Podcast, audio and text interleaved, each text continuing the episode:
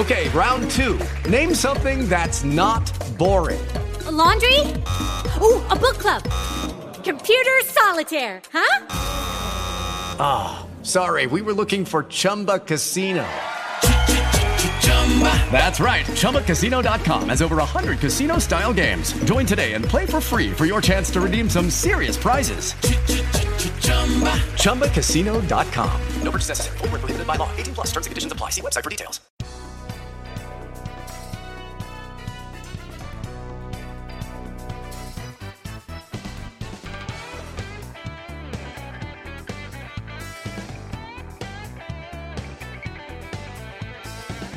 Welcome to another edition of the High Stakes Diaries. I am your host, Peter Overzet, and I am joined by my co host, fresh off of his week long trip to España, Barcelona. Do you have a lift now, Pat? I do not. No, I do not.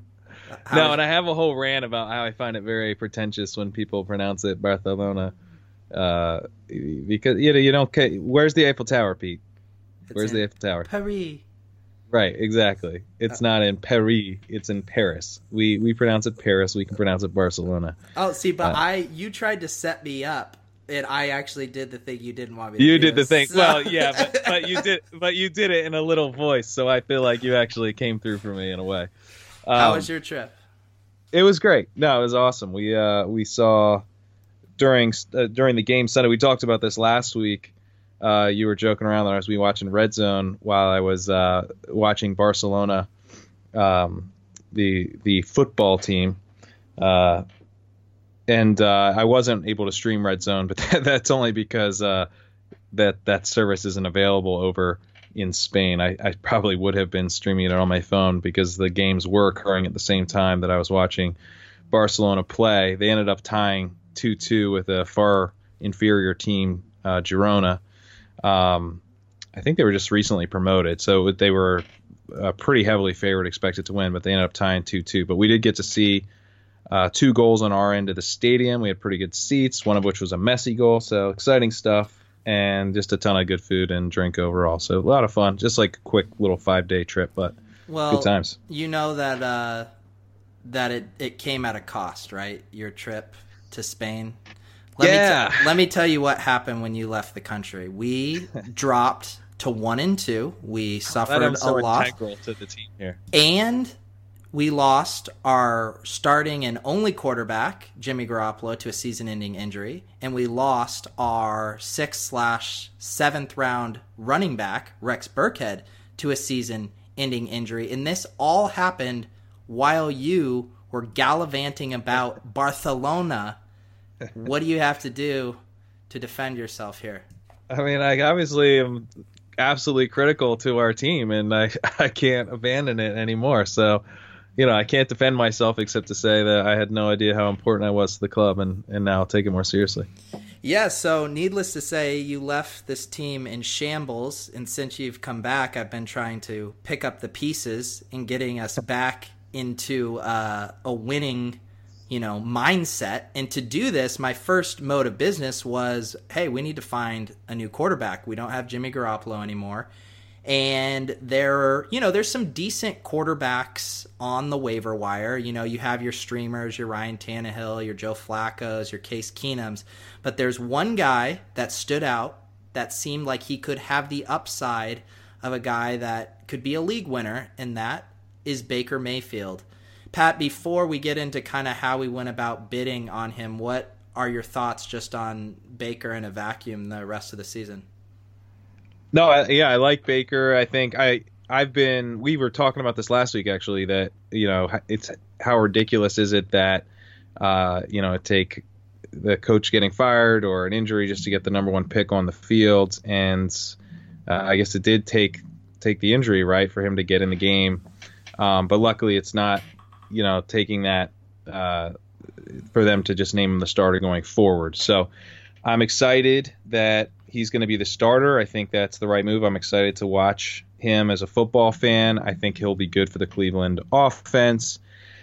And as a fantasy play, I think I'm a little less optimistic than you are, just because he's a rookie quarterback uh, or on a team that you know I'm still not super confident in in terms of the coaching. There are weapons there, though. He does get you some additional value on the ground.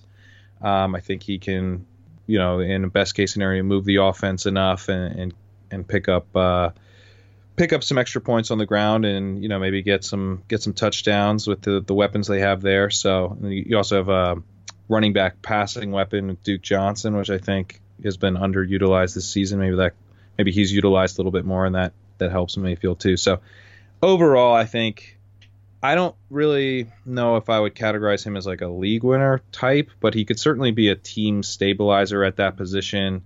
Allow us to not just have to go total stream right now, where in the FFPC league, a lot of people are carrying two quarterbacks at this time, and it would be a little bit unfortunate to have to just go to a complete streaming um, in, in, this part of the season. I think that some of those quarterbacks are going to come off rosters though as we move into like more heavy bye weeks. And so I think if Mayfield doesn't end up working out, then uh, we'll probably be able to move to streaming a little bit more easily later in the season.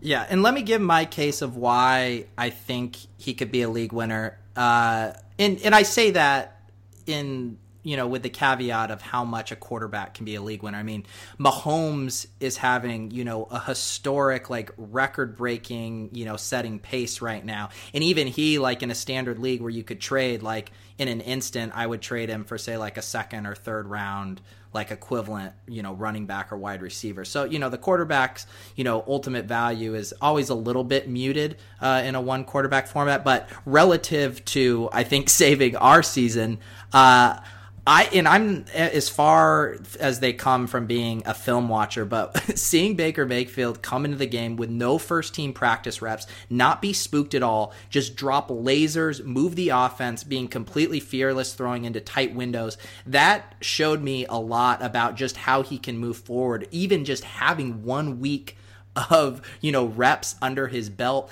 So i think that's very promising. I you know everyone's always said that i, I heard someone today say you know, if you looked, you took the names off the jerseys and you just looked at the talent that they have on offense, that you would put it up there with some of the best offenses in the league. So the the the unknown with Mayfield of what he can do with this offense, obviously Hue's still a concern uh, in how much he can hold them back.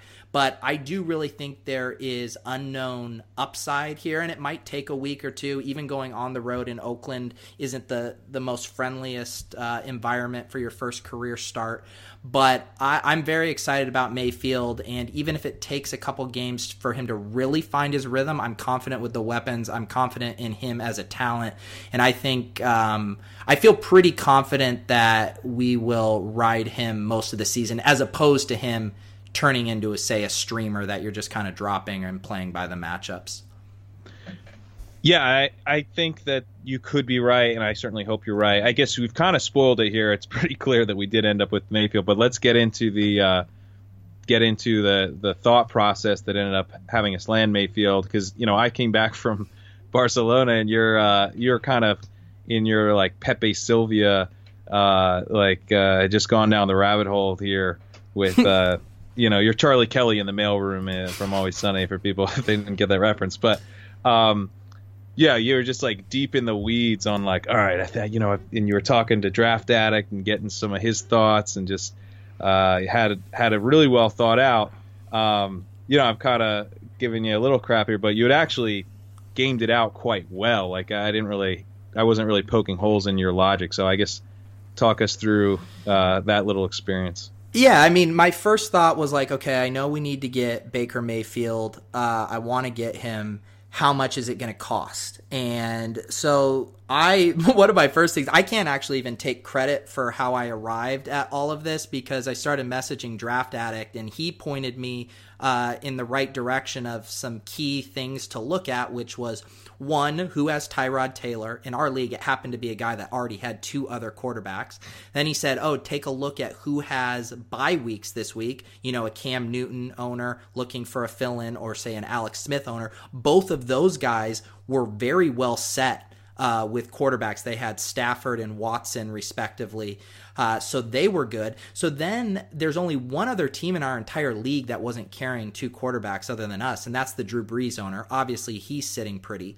And so then the next data point I wanted to look at was how much Ryan Fitzpatrick went for last week. And he went for 136 uh, to a team that had two quarterbacks, drop Mariota to fill in for Fitzpatrick. So I thought that was a good baseline number. He, obviously, Fitzpatrick is a guy you have to pick up. He's playing incredibly well, but even that owner, I'm sure, would admit that that could have a very you know short shelf life before Winston comes in. So 136 was like about the minimum.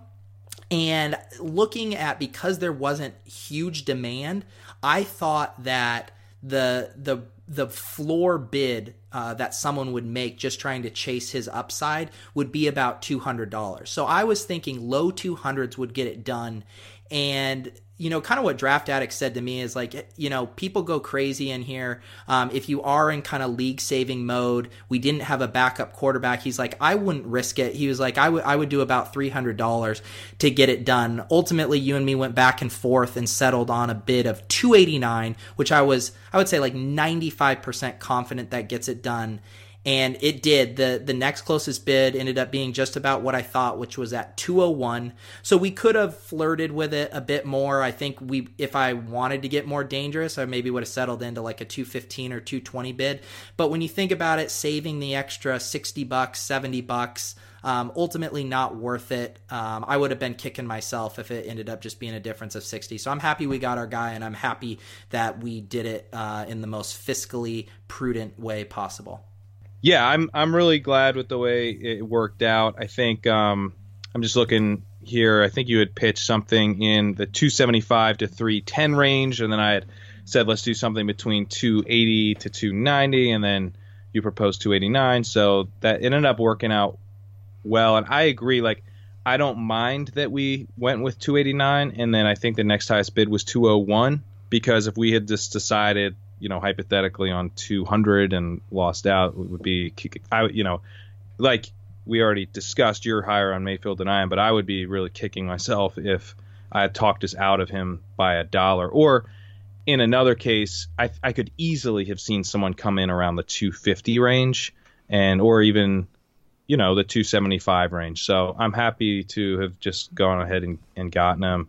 Um, maybe it's that there just wasn't really anyone else compelling on waivers. Like I guess the only way I could it would sort of be a retrospect thing where like if three three or four weeks from now there's a just an obvious running back pickup that we'd want for like but we know we need like 600 bucks to get him and now we don't have that that would stink but um, we talked about this too is that we are kind of stashing running backs already and you know potentially if more running backs become available that are stashes we you know, we talked about this last week with Ronald Jones that we want to be snapping those guys up if possible. So, um, you know, hopefully we're already on top of the most obvious, at least, uh, running back guys who could pop, and we won't be in a situation where we don't feel like we have enough FAAB later on. So, anyway, I, I feel pretty good about the whole thing.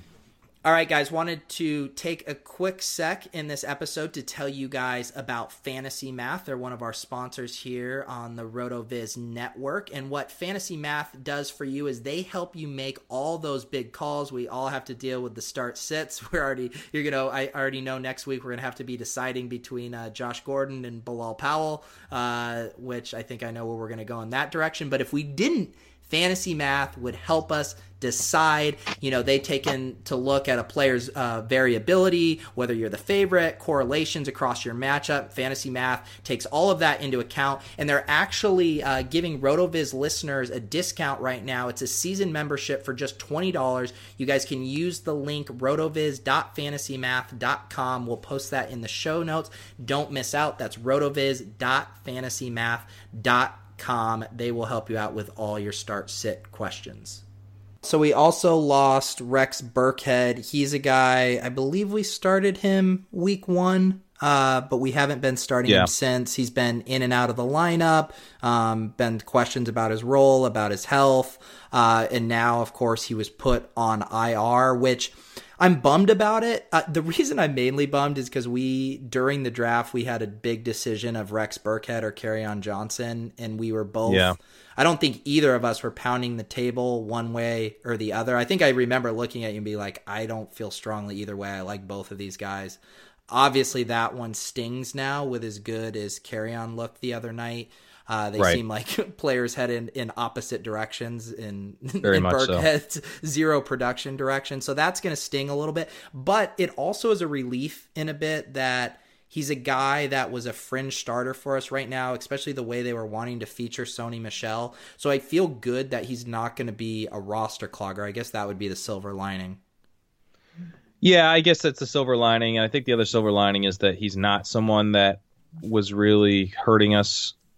You know, he wasn't really in the starting mix for us, and it felt fine. Like it didn't, we didn't feel kind of desperate for him to get back. Um, and so, you know, I guess we drafted well enough elsewhere, at least so far. Uh, it, it seems that way. Um, that we can avoid or we can absorb the uh, the Burkhead missed pick there with him going to IR. So Yeah. uh, it- that one hurts a little bit less than losing Garoppolo.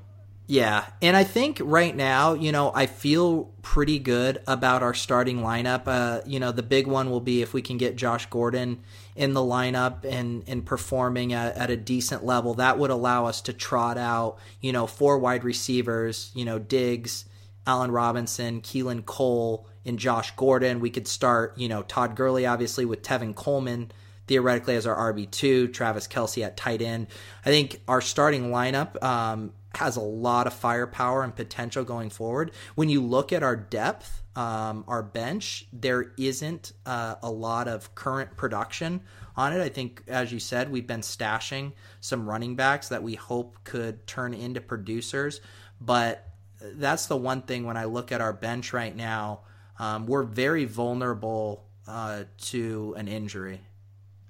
Well, I'm I'm surprised in all that to uh, not hear you mention your boy Ricky Seals Jones um, because we've got Josh Rosen coming in here uh, for the Cardinals and the little quarterback change there, and I could see, you know, I, I mean, Jesus, he can't be worse than Bradford, right? So that he should be picking up that offense a little bit, and uh, that could be really really good for Ricky Ricky Seals Jones, who's been really involved in that offense, like way more, I think, than um, either of us expected. I, I think it's fair to say, like he's he's a you know heavily involved in the offense, and um, if the offense picks up, obviously, then then he could stand to benefit quite a bit.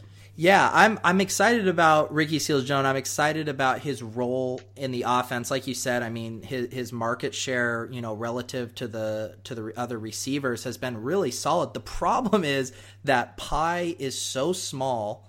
Uh, it's one of the worst offenses in the league, and the other problem with it is not only is it one of the worst, but part of the reason it's the worst is because they're playing so slow. I think they're bottom five in plays run as a team, so that really concerns me. But yeah, I, you know, Rosen hopefully can kickstart the offense. Uh, maybe be a little more aggressive downfield, but I think there's still similar and kind of checking uh, optimism with Hue Jackson, you know, checking optimism with Mike McCoy because you see how he's used David Johnson, what they've done with Bradford, their pace, like everything is so uncreative, so dismal. So hopefully Rosen does unlock this offense. Mike McCoy becomes less stubborn. And if that's the case, then yeah, I could see Ricky Seals Jones being a guy that we fill in uh, as a flex during bye weeks and whose role maybe grows. Um, I would say I'm.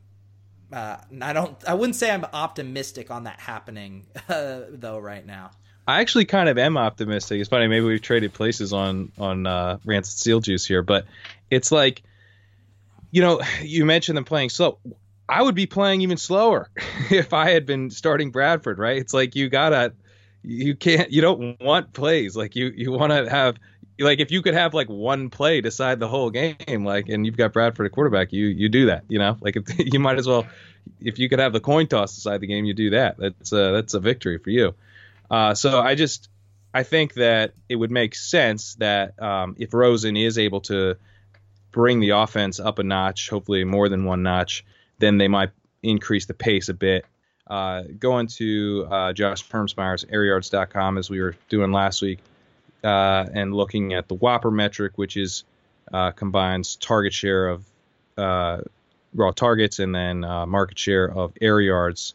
So it is based on share of your offense. so you know, like you said, Pete, if they're not running as many plays, um, then then that has an effect. But anyway, in terms of guys like with a big role on their team, uh, Ricky Seals Jones is eighth in WOPR among tight ends through three weeks. So he's he's got a really big role, like a bigger role, for example, than Jack Doyle, Jimmy Graham.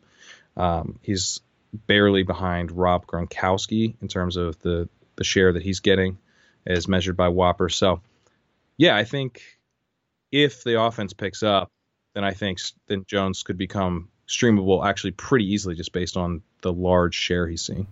Yeah, then that'll be. This isn't a great spot for them for Rosen's first start on the road um, at Seattle. Obviously, Seattle hasn't been as intimidating. Still a tough spot. We're actually playing um, the Seahawks defense this week. We picked them up for I think just five bucks, and they seem to be a consensus top three defensive option this week. But yeah, it will still tell us a lot with are they changing the pace of play? Are they opening up the playbook with Rosen? And I think that'll give us some more indicators for how bullish we can feel about. Ricky Seals Jones uh, going forward. Another guy um, that kind of flew under the radar, but is still you know, a guy I think we we need and hope to have big things from, and that's Keelan Cole. Um, and even though he didn't have a touchdown against Tennessee in Week Three, he still kind of cemented himself as the the top wide receiver option there. He ran 35 of 37 routes, uh, and he had a season high nine targets. Um, so that is kind of exactly what we were hoping for him pulling away uh, with the lead and the target share in that offense. So, man, if we can, like, as our title of this episode was last week, you know, Josh Gordon and Keelan Cole to the rescue, we really need those guys to ascend um, and and collect targets and, and start turning those into fantasy points for us. Yeah, a, a bit of cold water on Cole uh, is that you know he, to your point, like with the target share, nine targets, he had twenty six percent target share. That's really good. Um, but he uh, and, and and sorry, I just got to make the good case. He had 39% of the market share of air yards, which is also uh, pretty good. But he just had 56 air yards on the day, and I I think um, it was a tough outing for the Jacksonville passing offense overall. So it's a little hard to know if like last week was him really putting a ton of distance. It's like one of those things where if the offense overall, if the passing offense overall is struggling, then is it like really indicative of who was the leading the leading wide receiver on that day, or is it maybe a little bit more telling when the offense is clicking who the lead wide receiver was? And if we look in week two, uh, when the offense was clicking against New England, uh, then Moncrief was actually the target leader um, and the leader in market share of air yards. So it's a little bit. Um, I think it's a little early to know if Cole has really changed anything from from what we thought before this week. Certainly, I hope that he will pull away, but I guess it's worth mentioning that um, that we also have Moncrief right now. So uh, we just need one of these guys to emerge. Yeah, I mean Moncrief last game, two receptions, 16 yards. Um, so yeah, I, I I I trust that uh, that Cole's talent will continue to emerge, but yeah, probably need to see another week or two of that trend developing. It is interesting to note, though. Uh, I read that it, this seems crazy to me, but they are the game script adjusted past heaviest unit. They're 13 points above hmm. expectation, hmm. which you just wouldn't have thought for the Jags. Uh, so yeah, when the no, not at all when the game script uh, is dictating to pass, they they seem willing to let Bortles air it out, which I think would be one of the knocks against them. Just you know, in a vacuum, like oh, they're just going to ram Fournette down. But um, if they are getting down in games. Uh, that should bode well for us, but then you see games like they had against Tennessee where it's just a a slugfest and and no one can really get going. But uh, yeah, I'm going to be keeping close tabs on that offense. Who do they play this week? They play. Um, oh, the Jets. So, yeah, I guess that could go either way as far as like a shootout or, or a gross game. But yeah, hopefully Cole pulls away. Um, yeah, so what else uh, are we looking at here uh, heading into week four? We're obviously we're recording this on Thursday night during the Thursday night football game. We're off to a decent start here. The the Rams uh, putting up a ton of points. Um, Gurley got a, a touchdown in the first half. Diggs having a solid uh, game as well. So yeah, hopefully these two guys can get us uh, in a nice spot set up for Sunday.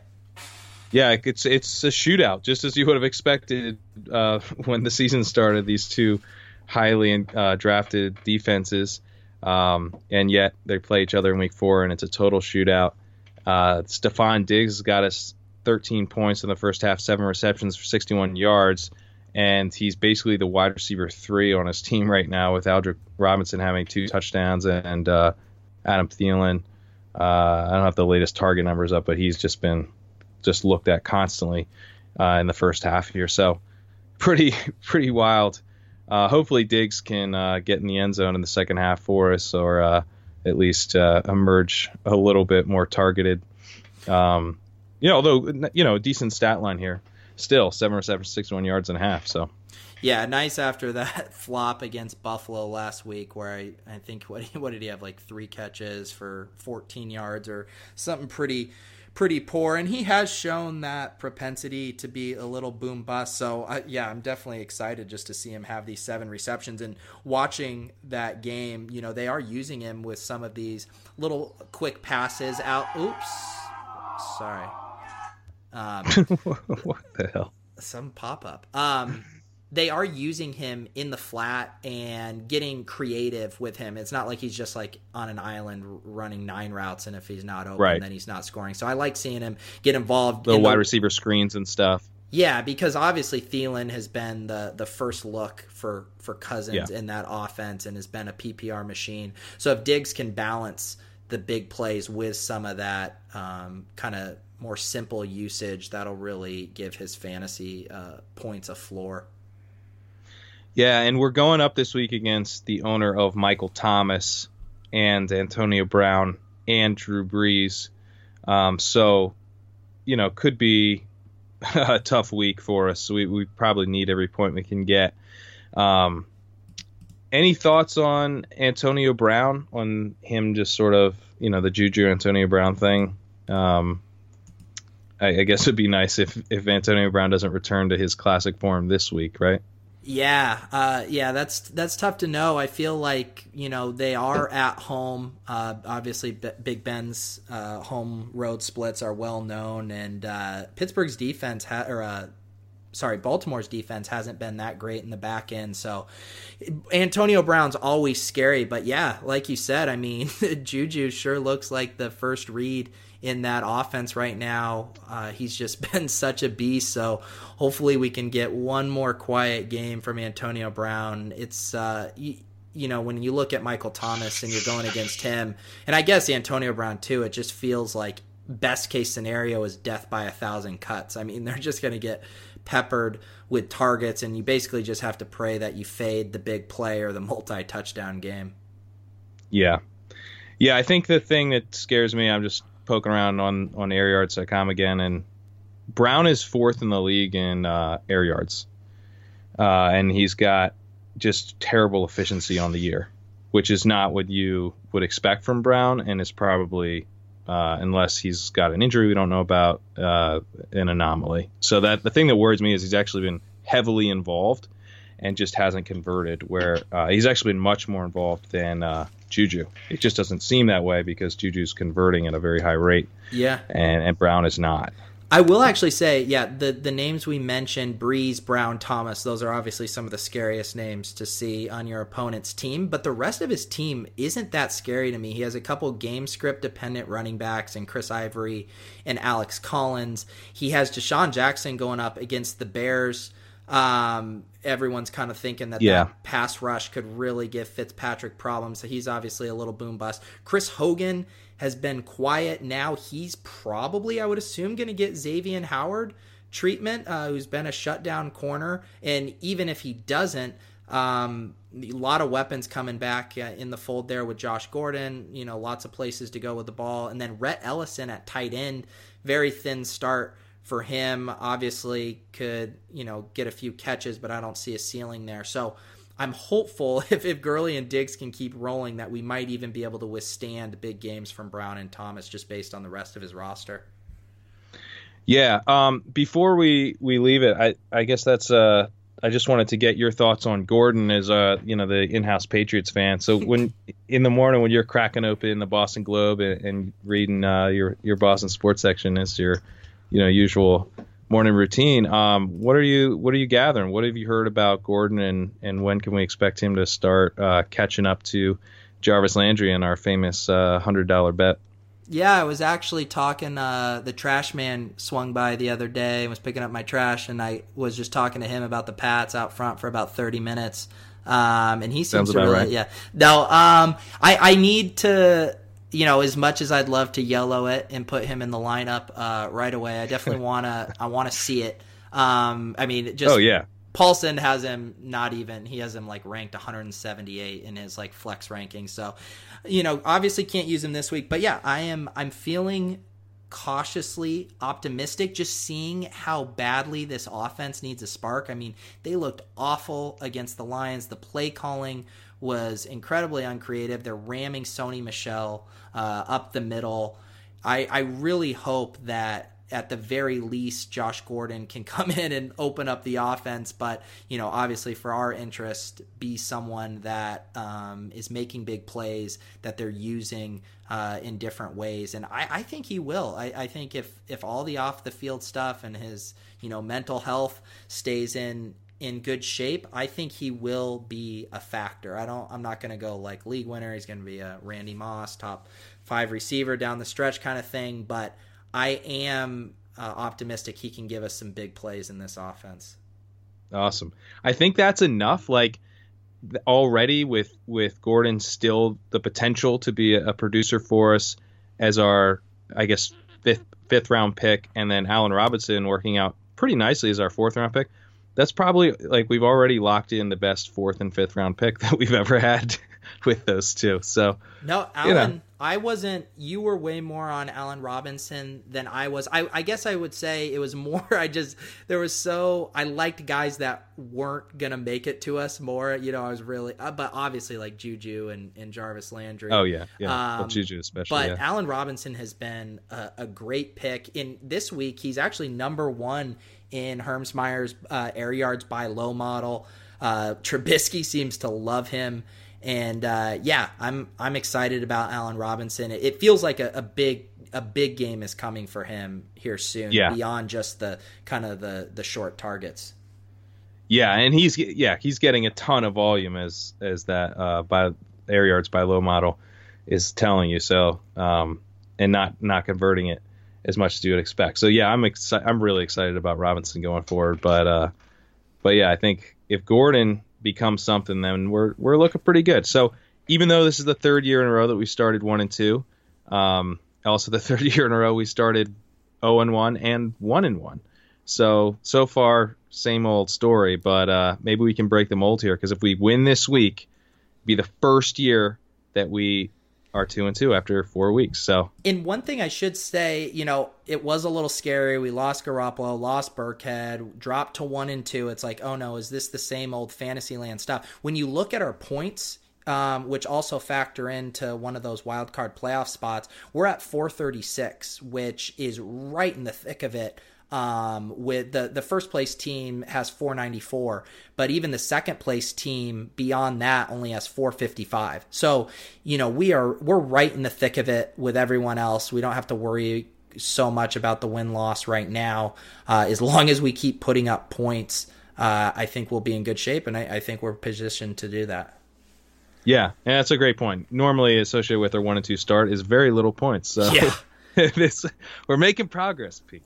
Yeah, I mean there actually is a yeah a team that's zero and three that has 415 points. So it, it just shows that you know everyone uh, is performing uh, pretty well, and these next few weeks with the bye hits, this will where this will be where we really start to separate the you know the pretenders from the contenders, if you will.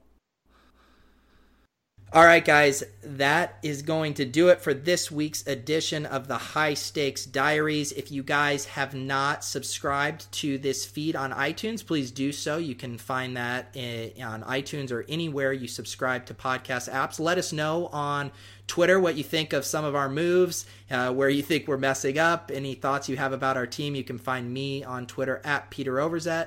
You can find Pat at Pat Kerrane, and we will continue to uh, to drop into your feeds every Saturday morning as we continue throughout the season and try to get some more W's.